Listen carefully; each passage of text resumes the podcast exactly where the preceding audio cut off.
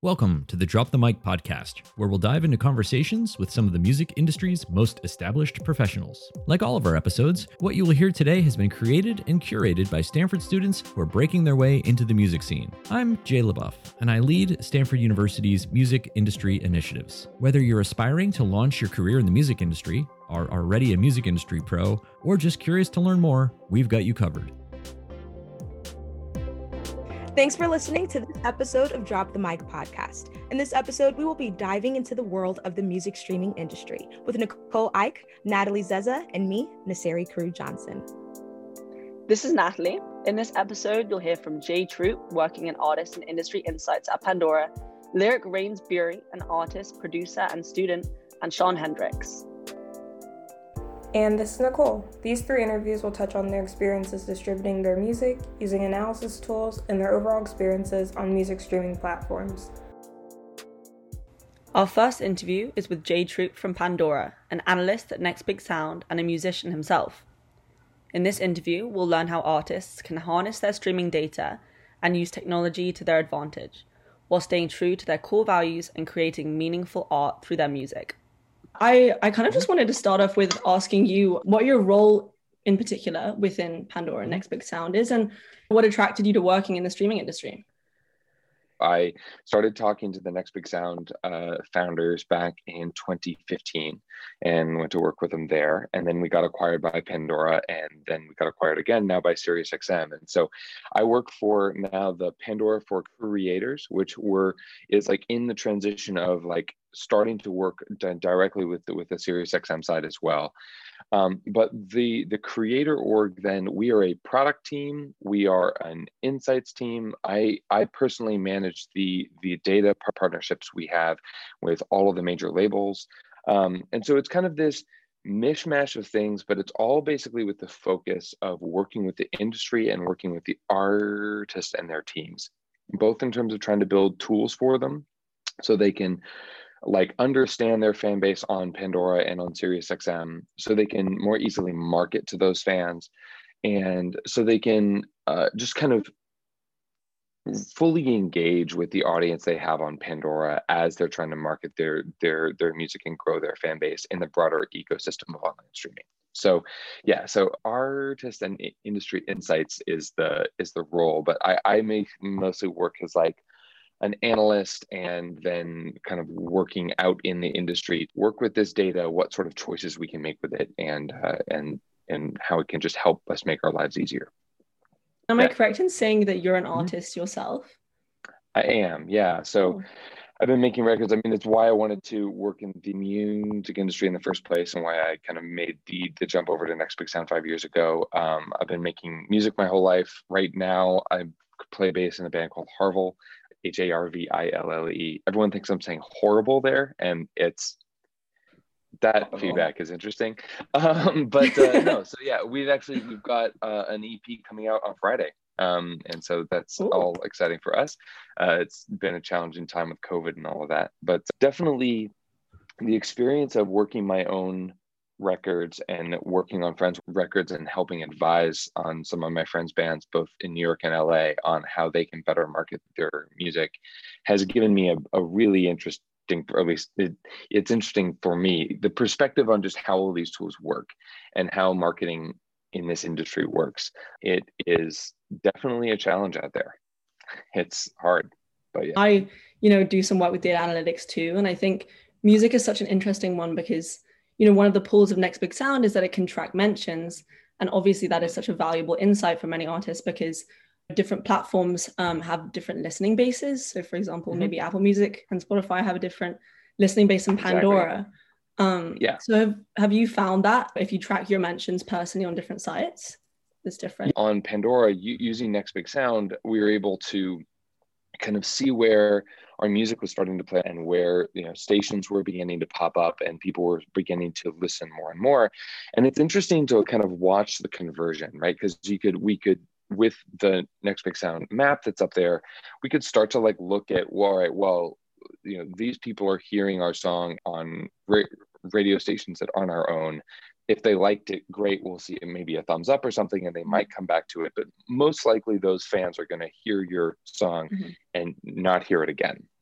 or they're not going to hear it again for for some time um, but it was interesting to watch that then kind of convert and all of a sudden we've got these clusters of listening around houston and clusters of listening around chicago and around seattle and like seeing that okay well now it's actually you know being able to drill down and say well this is only this is 30 people but they're making up for over 100 streams. There each wow. person is listening to a couple of mm-hmm. songs or listening to the same song over and over again. And that's when you can start to like look at uh, what, what's going on with your fan base and see like a listener turn into a fan.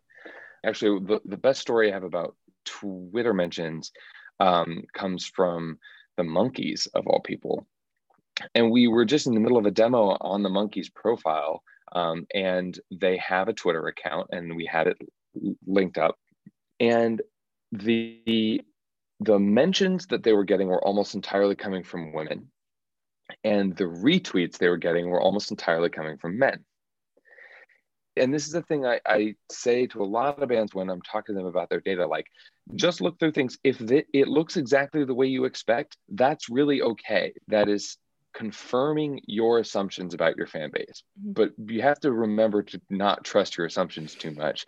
And he said, Well, all the mentions we're getting, we're getting from mostly women who are like, Hey, I'm doing something else in my life. Like it's fond memories from them hearing these songs when they were in high school or in their 20s or like having come come come, come across it later in life it's kind of a nostalgia play but the the voice of the socials of the folks kind of running the band's socials was speaking more to their male fans on Twitter. That's so interesting. Do you think yeah. that because they had mostly been, you know, targeting males with the retweets, do you think it's within their best interest to change the way that they market themselves based on their the consumption of the media on Twitter, or do you think they stay true to, you know, the people they were appealing to originally?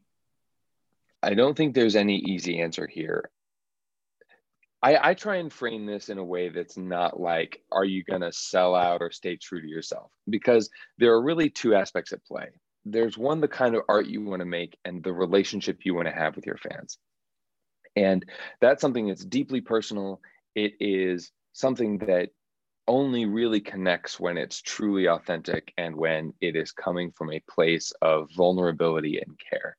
And making art is hard, selling art is hard and people can smell something that doesn't feel real from a mile away.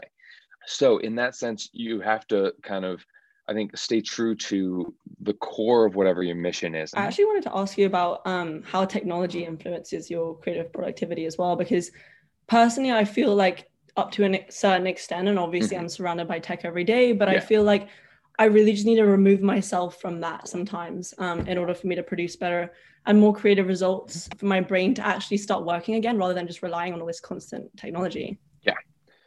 Focus is really hard to come by.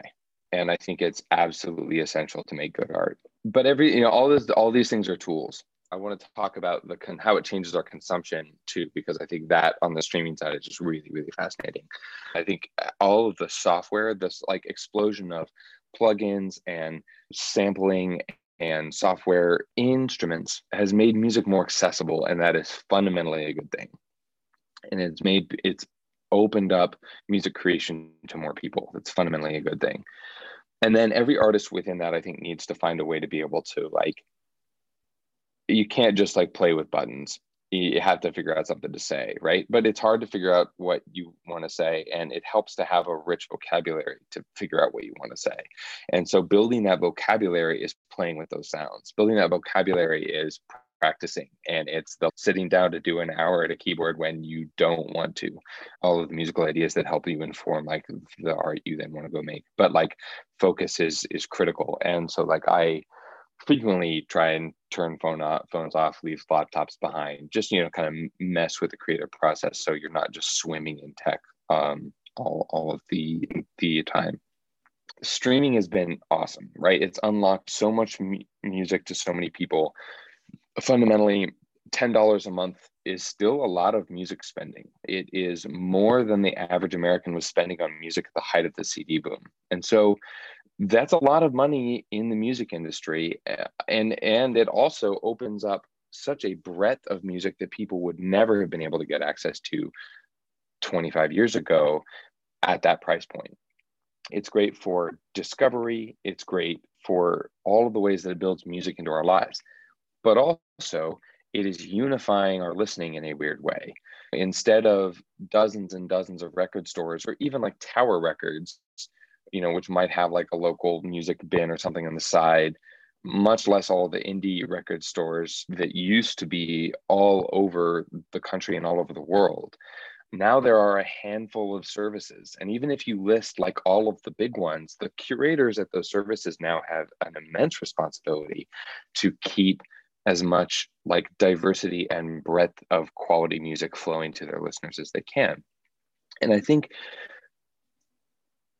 we see like the culmination of where it's going in the last like two years with TikTok. Like TikTok, especially last year, has cemented the global monoculture in a way that even the global platforms like Apple Music and Spotify and Deezer hadn't yet. If like if we have to rely on TikTok to be able to uncover and to be able to equip those people, the next generation of artists to make art like that, that kind of art won't get made. And not that any one project is indispensable, but I do think diversity of format is important because some stories are easy to tell in a minute or in 15 seconds, when some art is fun as a backdrop to a dance vi- video, but other really important art isn't. Again, I still think tech is fundamentally a good force. It's just a tool. Um, it's just a tool that we all need to figure out how to, to use. And, and there are communities like Tumblr, which are different from the ones like TikTok, which are different from YouTube and vlogs. And, and so it's just going to be a matter of how we figure this out. But I, I am excited. And so I think hopefully artists are still kind of experimenting with what they can do next. What have you noticed about the change in the type of music that trends online? Like viral versus timeless, singles versus albums, um, and short versus long music? Um, so I see a lot of statistics about like, oh, it's the death of the album, or it's the, you know, now at first it was the death of the album and everything's going to be singles, and then it was like, well, actually, people are putting out longer and longer albums with shorter songs on them because then they can rack up more plays with the same time spent listening. So I, I'm not really sure. I think this is an industry that likes to reinvent itself at most every six years. We're good. Some people are going to want short form, and some some m- music content works best in short form, and some of it works best in long form. I think people are trying to figure out the streaming game. They're trying to maximize it, and you see, you know, a, a, a TikTok hit like Old Town Road which is still like one of my favorite stories from working in music.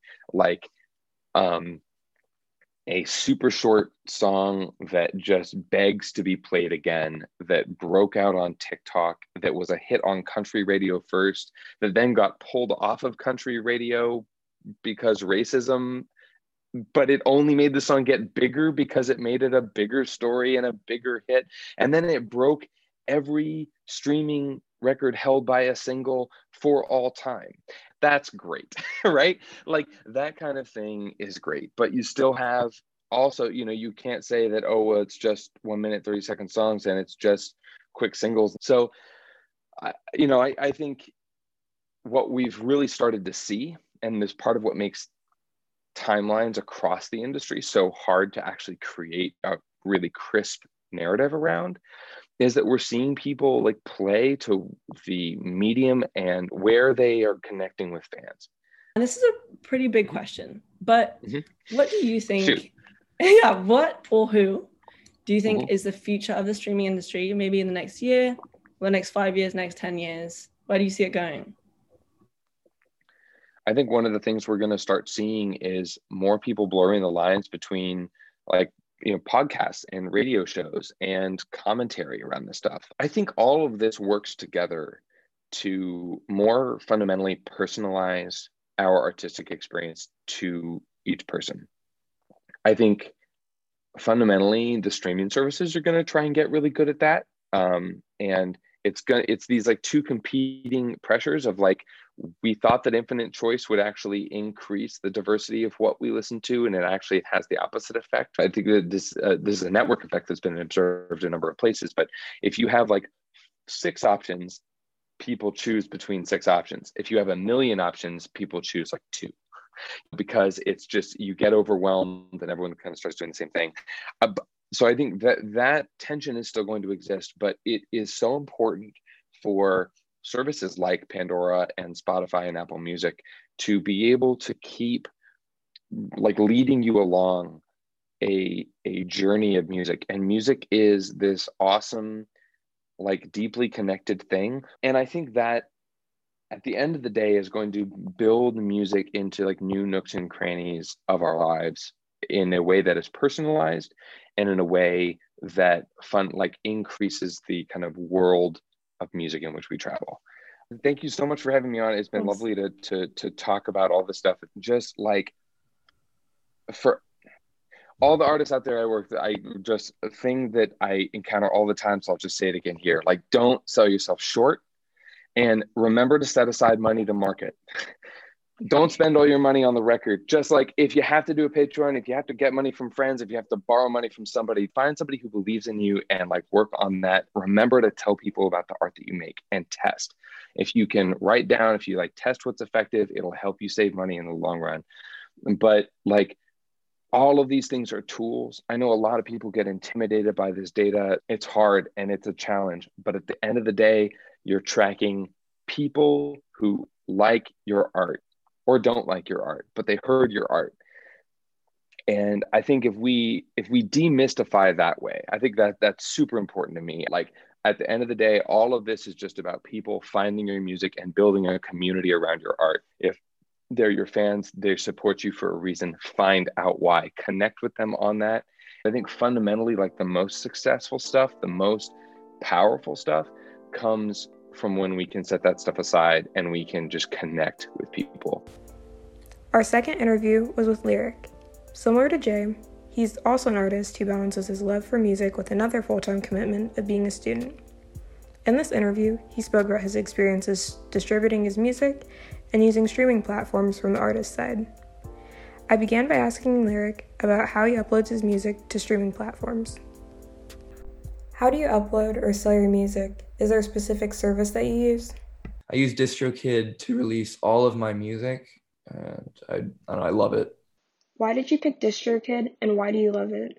Well, the reason why I picked DistroKid is because it allows, it's very up to date it's very um, caught up with the times whenever something a new feature releases for example the i don't know how many people are familiar with it but the uh, synced up lyrics on apple music almost as soon as that feature was released on apple music distrokid made it to where you could sync up your own lyrics to that platform or to apple music and so the reason why i picked it is because it just lets me as an amateur artist for like rather I don't really want to consider myself an amateur artist, but I'm still at that stage. It takes a long time. But as an amateur artist or a hobbyist, I want to achieve as much sophistication and as much professionality as I can.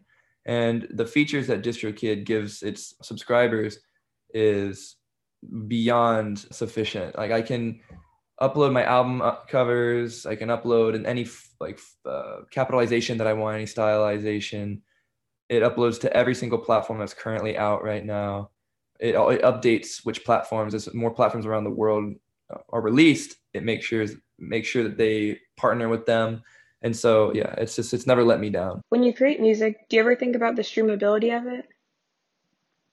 I actually do a lot of the times, particularly my biggest fear, and I don't know if this pertains necessarily to your question, is uh, I, I, think it does. Um, a lot of streaming services compress your music, to make it to where it loads quickly for no matter what using as little bandwidth as possible but the issue that i have with that is that the top end or the more higher pitch parts of the song kind of loses quality. And i don't know how many streaming services are very transparent about what the process is behind that. I, like if i make my music the way i like it i don't really want a streaming service to alter that anyway. So other than like the fact that a lot of times to sit because they do it to save space and an mp3 is usually the platform uh, the files type they choose my issue with mp3s is that it does kill the, the top end a little bit. It makes it a little bit um, i don't know how to describe it. It doesn't sound as clean as the original form which is usually a dot wave or a dot flac um, but actual song composition and word choice I do focus on that a lot as well. I make sure to listen to the trending songs in my genre, which which were multiple genres, and so I don't want to exactly uh, rip their composition ordering, their lyric styles or delivery, but I would like to know like what are people listening to. Um, what gets to the point quick enough. I know a, a, recent trend in streaming music is that sometimes songs just start straight off with a chorus or that the beats already drop as soon as you hit play. I notice that some people just want something, just they, like they want to hear something. They don't really, not that experience isn't desired, but it's not like, I feel like maybe in the 70s and 80s, like 10 minute songs were not very uncommon. Uh, nowadays, songs tend to be two to three minutes. Uh, I'm, I'm, usually impressed when I see a four minute song, if I'm being honest. Uh, but of course, there are songs still I think uh, Dying of Thirst or Sing About Me by Kendrick Lamar and Good Kid Mad City, I think is 11 minutes long. That is not, that's a song I actually, we own on vinyl here at this house. It's like the only hip hop album I could think of that transcribes because it has a lot of vinyl crackle sounds, very warm tone to it. And it's not exactly traditional in that sense of the composition. But for contemporary music, I do think about how to start songs off because some people just want to get straight to the point I used to do a lot of atmospheric builds and transitions, and I realized I might lose the listener. And a lot of people want to get straight to the action of the song.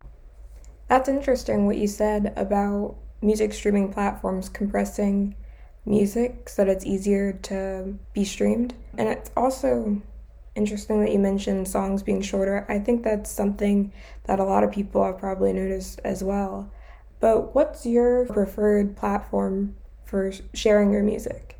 Yeah. Um, part of me, I, so I favor Apple Music, but perhaps I'm biased because that's what I use. Um, but I like Apple Music because of the lyric syncing ability, and I also I'm pretty sure if you type in my name, I come up top up higher than on Spotify. There's way more users on Spotify and uh, artists. Uh, and I think that's because you really don't need a distributor to upload to Spotify, whereas Apple Music is required. And so there are less lyrics on Apple Music, and so I do prefer that one. It, my name's t- it tends to be pretty hard to find my music just because of my name, uh, but it's legally my name. It's not a stage name, but oh well, I'll take what I can get. But Spotify, the issue is more people use Spotify. I'm pretty sure I haven't really checked the data on that recently, but I'm pretty sure most people use Spotify still. And so it depends on the audience that I'm presenting it to. If it's my close friend, usually the most of the people that I know in my circle use Apple Music. But if I'm posting to like a fan base or on Snapchat or etc., I usually tend to put the Spotify link. DistroKid, though, does allow for hyperlinks that compile all of the platforms onto one link. And that is, I've been moving towards that more and more to share my music because it just, I know people are going to listen to different things. Or if they're in a different country, they might not use either one that I'm familiar with. So DistroKid has those hyperlinks that have made my life 10 times easier. Do you use any analytics software or built in services like Spotify Artists to see your fan bases? Uh, yes, I I do. I use Apple Music for or Apple Artists or whatever it's called. I think it's just called Artists, and then Spotify for Artists. I do use both of those apps. I have them on my phone. Uh, from time to time, I check the analytics and the metadata and all that stuff. I check, I'm trying to see whether or not like which demographics are listening to my music the most. Has seeing the demographics changed anything about how you advertise the music you make, or changed anything else for you?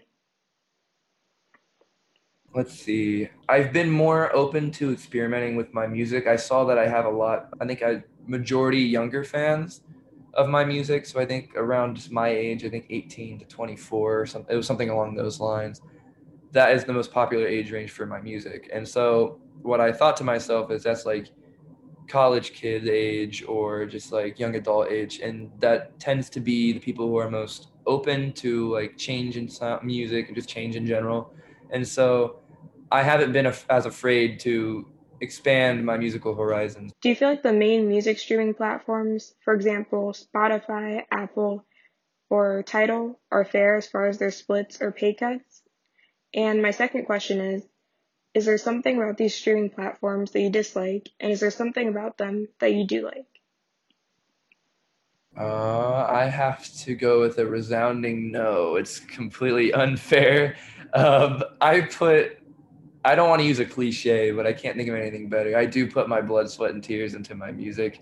I put a lot of effort into it, and I don't make enough to survive off of it in the slightest. I think Spotify recently recently was proposing an idea. I think they caught a lot of flack for it. They were going to make it to where artists could sacrifice less stream revenue in order to have a higher chance of getting picked up in algorithms. And I think that that's a really awful idea. I, I you know, here's the thing. I don't think they actually released it because everyone hated the idea. If it did come out, I would have done it. um, like it's like I'm gonna critique it, but I'm also going to need it because like that's why I'm critiquing it because I need that. Like I need exposure, and it's really hard. It's a, it's a very saturated. Uh, the arts in general are very saturated with social media because everyone can see so many different artists now. It's um, there's so many people out in the world doing different things, but in the end, like there's just a lot to seep through. And so I think Spotify especially was doing the artists wrong with that suggestion. Like less stream revenue, like it's I don't know who's able to survive off it to begin with. Like, I don't know if I'm lucky, I can buy maybe like a chocolate bar after an album. Like I don't know, it seems like an odd trade off. Uh, what I like about them though, I do like that it ha- they have algorithms. I like the fact that people can hear music that's like really really niche, and yet it can still recognize and find different songs that fit that niche and because my music tends to be a little bit weird sometimes the algorithm knows my music better than i do. Because um, i know a lot of people like to make that argument like a lot of artists say like no i don't want to put myself in a box. And like i get that i get that uh, sentiment. However that being put in a box is the best for your marketing. And so you kind of need a box to be put in in order to market your music. So i like that spotify and apple music Tidal, what have you have their proprietary algorithms that hone in on different listeners. Because that if a listener finds a song that fits their niche preference, they're going to return to it. And returning listeners is like the greatest thing for me. Yeah, those are the reasons. Those are the reasons why I hate it, and those are the reasons why I like them. But I think the distaste outweighs a little bit. Um, it's just Spotify put a bad taste in my mouth with that uh, proposition. Is there anything else you'd like to say about the streaming industry or the music industry in general? I think one just one little really nitpicky criticism, especially of Apple Music. It does not, even if DistroKid allows it, Apple Music really hates stylization and capitalization. But I feel like it indirectly targets um, up and coming artists. So, for example, um, I'm trying to think of, I think DaBaby, Jack Harlow, those are some ones, and like Billie Eilish. They tend to, Billie Eilish will do like all lowercase for her songs, and it'll show up like that on Apple Music. Jack Harlow or baby, or I think Kendrick Lamar did it. He had like the period at the end of each song, all caps. Um, they all can do that, and that shows up on Apple Music. But that technically violates Apple Music's terms of service. And DistroKid, when you upload it, like they will put it back to traditional stylization. It'll correct it. But I think that unfortunately it targets up and coming artists because like I want that. That's part of the art. I think that it complements it. The lowercase can add more of a solemn tone or um, like enigmatic um, tone to it. All caps makes it seem more intense. It stands out more. Um, it grabs the eye better. And while those are little things, psychologically, those are important for marketing. And I noticed that it seems like bigger artists are allowed to violate the terms of service, and that's fine because they're already rich and famous. But if you're poor and struggling, you're not allowed to have a better marketing tactic like that. Because I've always tried to do that. Almost all of my albums have been screwed over in some regard due to the capitalization. And sometimes it'll just get it wrong. Like it'll like it'll be an acronym and it'll make like the only the first letter capitalized. And how acronyms even work. I'm glad that you pointed that out. Thank you so much for contributing to our podcast today. And for our listeners, you can find Lyric on Instagram at lyric.official.music and Lyric Official Music with no periods on TikTok. Hello, everyone. Today we have an exceptional guest, one of my best friends, as well as an, an exceptional R&B recording artist here in Atlanta. Here we go, Sean Hendricks. Welcome so much to our podcast. Hello, how you doing? How you doing? What's going on? I'm doing good. How are you doing? Blessed and highly favored. I cannot complain. thank you for taking the time today to be on our episode about music. We really wanted to highlight and touch on music streaming. I know that you were discovered about a decade ago by T.I. and Grand Hustle. I was curious if you could talk a little bit about how you're discovered. I'm 23 now. I got discovered by Grand Hustle back when I was 11 years old. I was at the back of Phillips Arena with a friend of mine. We see T.I. and his entourage. I run up to him like, "Hey, Tip, I'm trying to sing to you. I want to be on Grand Hustle." He was like, "Nah, little man, not right now." I think this is where God came into play because he said, "You know what, little man, do your thing." And I did this song right here.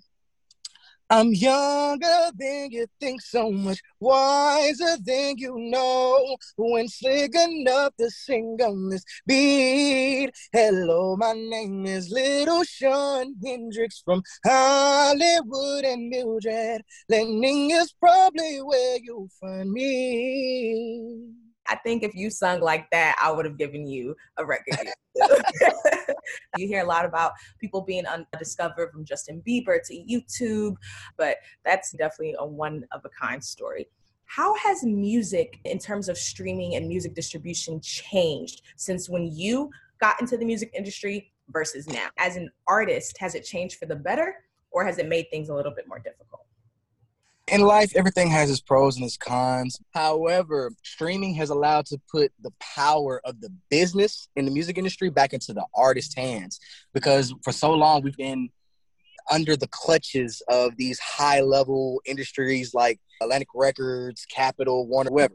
They've been running it for so long to the point that when streaming became a prominent thing for artists, it just made us say, okay, now we finally have the opportunity to own our stuff and not have to have nobody into our situation. So it's really, really a beautiful thing. Thank you for that. I'm curious by having platforms like Spotify, is that better for the artists or are artists now losing less money because people are no longer buying records how they used to? I think it helps because of that specific reason. People aren't going to the stores and buying CDs. Like, think about it. We're in a pandemic right now. So that alone says like, hey man, most people are getting their content, their music from streaming services. Now it just depends on what platform that you go through, what your situation may be, however your distribution is handled. It's kind of a topsy turvy because you know in the beginning we had 360 contracts. That's how people were really eating, and they weren't really eating off their music. So now you put in a situation to where I can make money off my music strictly through streaming, but it's like pennies on a penny. At first, it doesn't seem as large, but over time, that growth and the more fans you accumulate, the more money that you make. Thank you for that insight it's absolutely amazing how much power streaming gives the artists and their management in terms of being able to have that exposure, being able to touch on TikTok challenges, or being able to be behind the music in a Coca Cola commercial or independent film. Like it's amazing, but at the same time, you know, are these artists getting paid? How important is it to have other streams of income as an artist in a streaming dominated industry? I would say it's crucially important to have multiple streams of income as an artist because at the end of the day, you never know what's going to stop. But you have to be able to say, all right, how am I going to take the position that I'm in right now and allow it to set myself up for the future endeavors and whatnot. One of the like biggest mentors that I have is Tip because with him, he took music, trapping, anything that you can make out of a bad situation, especially as a black person coming up in poverty and turn it into something good. You gotta have multiple streams of income. It is beyond important. Personally, I want to like indulge in real estate. Like Airbnb is the way to go. Absolutely. I love that. You definitely gave us a little bit of insight into who have been people who've been really helping and guiding you throughout your journey, especially when you were younger. How important is artist placement and playlisting on music platforms? Like, does it make a difference in a record's performance? Please oh, talk about that. Like, I'm gonna tell you how crucial playlisting is just on Spotify alone. Artist placement help you get your fan base because the more you put your song on different playlists, the more you have access to different ears throughout variety of people. I have people from Amsterdam listening to me. I've never been. but it was because of me being on a playlist I've accumulated a fan base in Amsterdam. Thankfully enough, Spotify allows artists to be able to see those type of analytics and stats especially nowadays in this day and age, that's probably like liquid gold.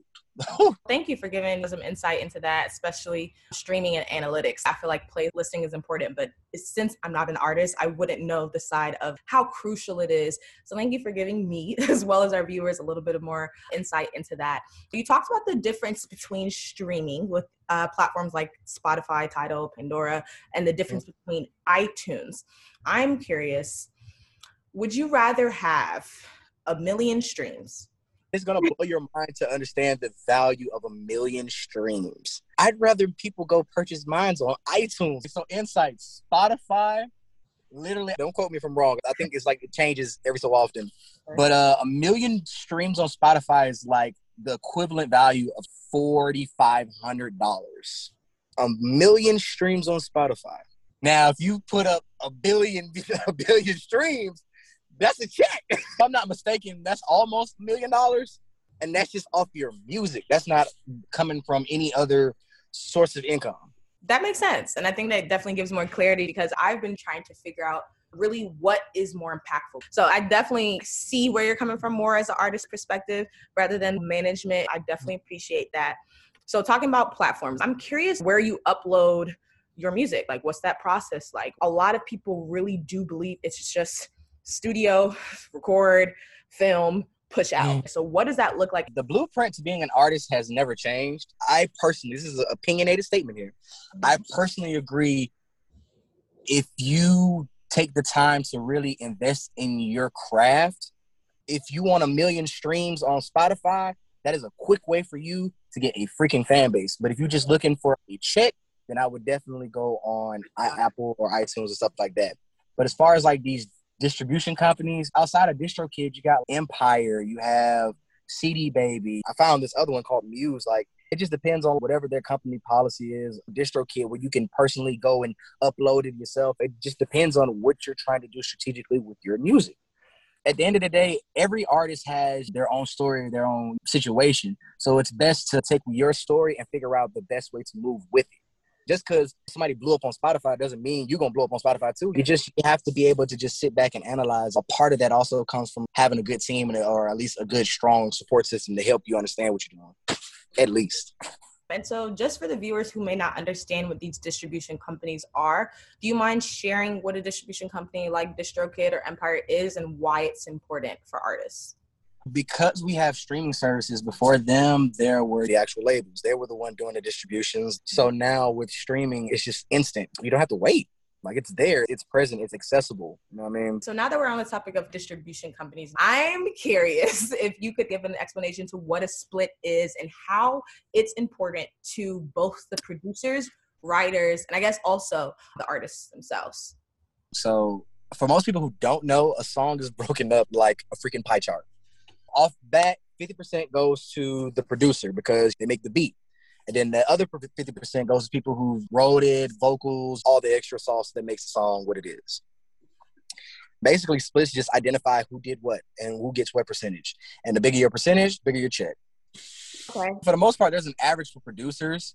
Like their basis is going to be always like be 50 unless somebody else did something to the beat. Other than that, say for instance, if there's only one writer and one artist, and if the writer did all the song, like the writer may get like 35% and the artist get like 15. That's just like basis if you're just like covering what someone else wrote for you. Okay, because I know we've heard a lot about things getting real iffy in the industry, back from TLC to so many of our favorite artists, girl groups, boy bands in the 90s. We see how they were manipulated or taken advantage of just mm-hmm. because people were not having their paperwork together or a lot of people took where they could. I'm curious in a world where all of these percentages matter, are there any, ever any exceptions? Honestly, it just depends on who's doing the contract. I have heard so many bad stories about contracts where someone signed for like 10 years, someone did like an eight album 360, management taking 40%. I've heard the worst of the absolute worst. So honestly, to anybody that step into this industry, I would say you're gonna have to pay your dues unless you're just smart enough to not have to worry about any of that and get it by yourself which which is the um, the blueprint for nowadays. Thank you. So that kind of leads on to my next question. I know there's a lot of people. Let's use Roddy Ricch for example, right? I know you're also very familiar with how all over the like the song is still playing on some radio stations. That was almost a year or two ago.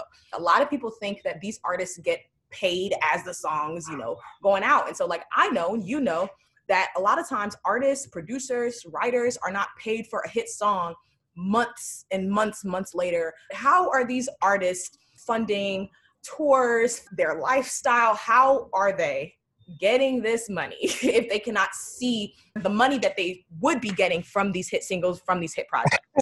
hopefully they have a great accountant. That should be your number one thing when especially when it comes to dealing with money. Also, I want people to understand just because someone's putting on this particular lifestyle, you don't necessarily know what they actually have access to because there's a difference between liquidity and assets. What do you have on hand is totally different. Thank you. So this is a little different, but I'm curious about some of the most imp- important aspects or characteristics of the people to have with you on a team you got to have people who are not yes people. You got to have creatives. You got to have innovators, and most of all, you got to have somebody that believe in you. Don't. As long as you have those who are truly dedicated to helping make your dream come true, I think that's the biggest personality trait you can have, honestly. Well, thank you so much. I just have one more question to wrap up, but I do want to say thank you so much. I know you're a busy person in the studio every week, pushing out these records, but hopefully that just goes to show how dedicated you are and how you put your priorities where they need them. I've definitely known you for a very long time. You're one of the best, if not the best person I know on the planet. So I appreciate you for taking the time to talk to our viewers. For someone who is now about to reintroduce himself into the new music industry as it is now and reinstate who you are as an R&B artist, what are some of the things that you have been putting into perspective? And then my second and last question we'll get to once you wrap that up.